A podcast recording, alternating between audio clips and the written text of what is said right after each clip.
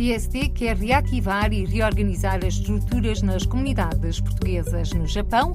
Parabéns a Ricardo Komori, o primeiro e único chefe português premiado com medalha de ouro e certificação em cozinha japonesa pelo Ministério Japonês da Agricultura reativar e reorganizar as estruturas do PSD nas comunidades portuguesas, ponto de partida das tarefas da liderança de Luís Montenegro. Avança na RDP Internacional José Cesário, coordenador do secretariado do PSD para as comunidades portuguesas. Espero que consigamos reorganizar a estrutura eh, do PSD junto das comunidades. Havia um grande número de secções que, entretanto, foram ficando desativadas por inação. Aqui é necessário dar vida outra vez. E, portanto, esse é o primeiro aspecto. O segundo aspecto, naturalmente, é, conjuntamente com o nosso deputado na Assembleia da República, o único que temos, e com também os outros deputados eleitos pelos mais diversos círculos, podermos ter uma ação próxima das diversas comunidades, e já não na vertente partidária, mas na vertente cívica, ter uma proximidade grande com as diversas comunidades, identificando os seus problemas e começando a trabalhar naturalmente em soluções para eles. Eh, e essas soluções darão naturalmente aso à apresentação por parte dos nossos deputados de iniciativas legislativas ou iniciativas políticas na Assembleia e, naturalmente, darão corpo àquilo que venha a ser um futuro programa do PST para as comunidades portuguesas, quando voltarmos a ser governo. Identificados já estão problemas como a burocracia e o funcionamento da rede consular, sublinha José Cesário. É o funcionamento dos consulados. É dramática a situação que vivemos. Já havia imensos problemas antes da pandemia. Com a pandemia, os problemas agravaram-se muito. Há um conjunto de trabalho acumulado, eh, não foi dada sequência, que tem eh, criado situações absolutamente eh, inadmissíveis e que penalizam fortemente quer o interesse do país, quer os interesses particulares de cada elemento das nossas comunidades e até estrangeiros que nos querem visitar. Depois há eh, aspectos que se prendem com o combate à burocracia. Temos, apesar dos avanços que já se fizeram, temos ainda bloqueios muito grandes sob o ponto de vista burocrático, sob o ponto de vista dos formalismos administrativos. E os não residentes são mais penalizados do que os residentes, embora os residentes também o sejam. Matérias fiscais, matérias de funcionamento dos serviços públicos em Portugal, o modo como os não residentes são, são recebidos, como os seus problemas são despachados ou não, ou não são despachados. Eh, isto envolve não apenas a administração central, mas também a administração local. Encontros com os portugueses no estrangeiro e visitas às comunidades são ações que o PSD vai voltar a realizar.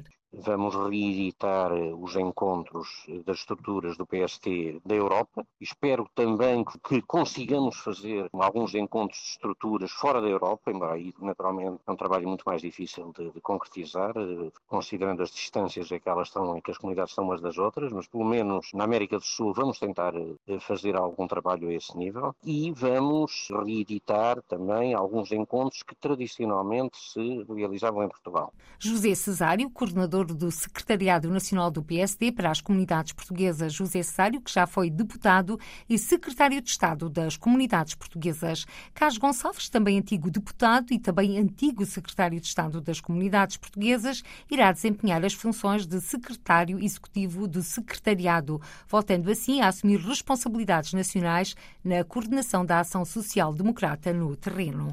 Aplausos para Ricardo Comori, o primeiro e único chefe português premiado com medalha de ouro e certificação em cozinha japonesa para chefes estrangeiros, reconhecida pelo Ministério da Agricultura, Florestas e Pescas do Japão. Ricardo Comori, lisboeta e a viver no Japão há sete anos, explica-nos o caminho percorrido que foi coroado de êxito queria adquirir a carta profissional cozinheiro no Japão e para estrangeiros é um bocado complicado. E assim era uma maneira de conseguir essa carta profissional e consegui entrar no concurso. Não foi fácil, mas lá consegui entrar. Fui o primeiro de que vir da zona de Kanto, não de Kansai de Kyoto, a conseguir o, o prémio e consegui. Foi complicado quando o fiz, mas uh, consegui. Valeu consegui a pena. Sim, sim, valeu, claro. claro. Aliás, sim, este prémio é o reconhecimento do seu esforço e talento. Sim, esforço, sem, sem dúvida, sem dúvida. Foram dois meses sem folgar, treinar todos os dias. Foi complicado, mas, mas consegui. E como é que se treina para um prémio destes, para este concurso? Temos que pensar onde é que é realizado este concurso. O concurso é realizado em Kyoto. Na altura estava a trabalhar em Tóquio, ou seja, tudo muito diferente, como são feitas em Kyoto e, e estava a ser observado pelos júris de Kyoto. É tudo muito diferente, a maneira como se faz, o, tempero, a própria organização. Os cozinheiros têm muito mais delicadeza. É a cultura do chá, de, do processo, não fazer muito barulho, não fazemos assim muito delicados assim. E, e, o tempero também reflete isso. O tempero também é muito delicado em, em Kyoto